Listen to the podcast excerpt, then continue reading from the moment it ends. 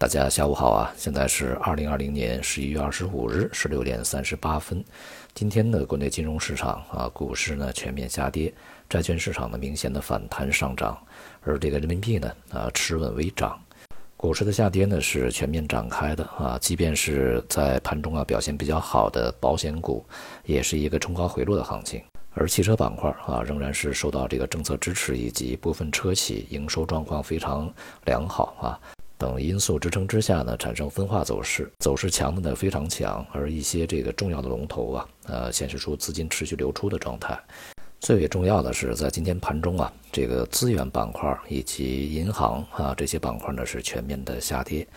我们讲当前这个市场啊，呃，流行的一个顺周期逻辑呢，它最为重要的是需要这个资源类啊以及银行、地产这些板块呢。能够引领市场继续向上啊，持续的涨下去，并且呢，如果是在一个啊大周期向上的情况下呢，受益的行业和板块也是上述这些啊。但是啊，目前呢，这个市场啊面临着一个非常重要的问题是，当前的中国经济环境已经于过去的数十年啊发生了非常大的变化。在过去的很长时间里面呢，中国经济对于投资的这个依赖是非常强的啊。这个投资呢，主要是基础设施投资以及房地产投资，当然啊，也有一些实体经济的设备啊、厂房啊这些投资，但是这个前两项是占大头的。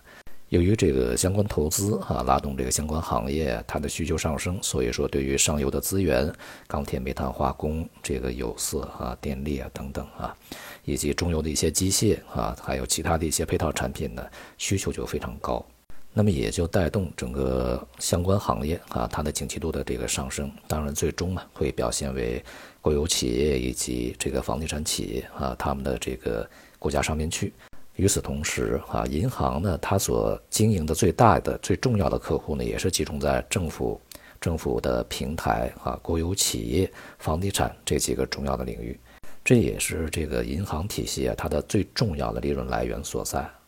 而目前呢，我国的经济结构呢正在发生非常大的变化啊，依靠投资的这种经济增长模式呢已经是无以为继的，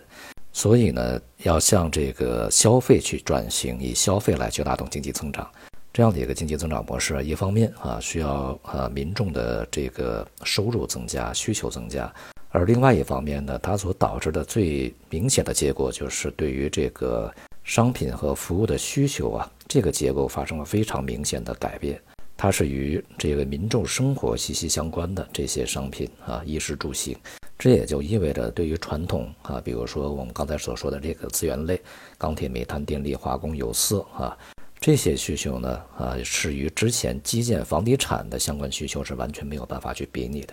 而且呢，在今年我们在前面也反复说过啊，市场对于这个以基建来去拉动整个经济增长的预期呢，目前看来是基本落空的啊，因为今年的基建增长呢是相当的疲软的啊，而房地产的这个投资呢，在未来下降趋势也已经形成，因为这个行业呢在被调控，而且它的空间呢也是非常有限的。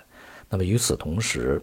对于以往的配套的一些国企，它所集中的这个行业，大多数呢是在一个过剩产能和落后产能、高污染的环境之下去运营的哈，而且有一些企业呢也沦为这个僵尸企业，或者是叫做吸血鬼企业。地方的政府平台现在也是债务非常沉重啊，有一些呢也是经营的非常困难，而顺理成章的啊，银行呢在以往。它所依赖的啊最为重要的利润来源呢，现在看起来啊没有那么的有活力，所以说也会影响到银行本身它的一个盈利状态，甚至是资产的一个质量啊。那么，另外更加重要的是啊，如果我们处在一个顺周期的状态里面，由于经济结构在调整，那么未来的经济的周期发展究竟会以一个什么样的面目来出现呢？还是否是以往的这些这个传统的我们所说的周期行业来去增长呢？它是否会发生一个非常重要的转变呢？是以这个零售和服务业它的一个增长来去体现的啊？就类似现在的欧美主要的发达国家。道理是一样的啊，他不看投资，他要看这个消费啊，在目前的一个增长情况，才能够去判断整个经济啊，它未来的啊增长的一个强度和趋势。那么，所以呢，我们在前期也在社群里面也进行过几次啊这个讨论，也就是啊顺周期这个逻辑究竟怎么去讲，里面有没有些 bug 啊？这个逻辑里面是否有 bug 啊？是否存在着很多悖论呢？这就是为什么我们要讲啊，当前中国经济结构以及需求结构的改变啊，对于整个市场啊它的影响的一个改变，以及这个未来市场发展特征的啊一个巨大的不同。因此呢，我们也在社群里面啊，对这个未来啊相关资源类、金融类这些这个无论是具体的商品资产啊，还是具体的行业板块呢。它在近一段时间以及未来啊发展的一个方向趋势和节奏变化，进行了连续的跟踪和解析啊。这些相关的这个商品资产啊，以及相关的股票板块呢，在当前以及中期时间之内啊，这个它所运行的节奏符合我们预期的前提下呀，从长期运行的这个趋势上未必啊会如市场所愿。随着各方的这个努力啊，目前债券市场呢已经基本上完全的回稳啊。预计呢，在年底之前，整个债市呢会处于一个稳定的反弹状态，而人民币呢会继续坚挺。一方面呢是美元啊，在这段时间的这个疲弱态势啊啊恢复的这种苗头呢越来越明显啊。那么另外一方面呢，在跨年这段过程中啊，预计呢会有比较多的针对人民币的长线布局啊、买入布局以及这个更多的投机操作啊，来去支撑人民币汇率。对于外部而言呢，疫情的防控啊，啊，目前还是一个呃不均衡的状态，坏的呢非常差啊，像美国呢仍然是很糟糕的，而这个欧洲呢是受到了控制啊，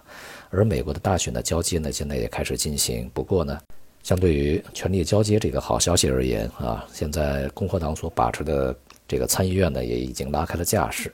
准备在这个政府人选上面啊和这个拜登啊开始展开对抗。这样的话呢，也势必会导致未来美国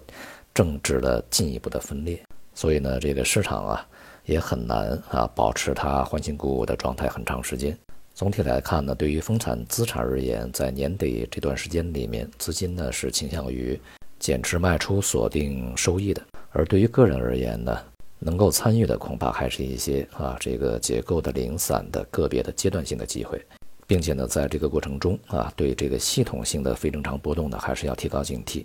尤其呢是在 A 股啊迟迟无法这个顺利的突破箱体上档压力这个情况下呢，更加如此啊。好，今天就到这里，谢谢大家。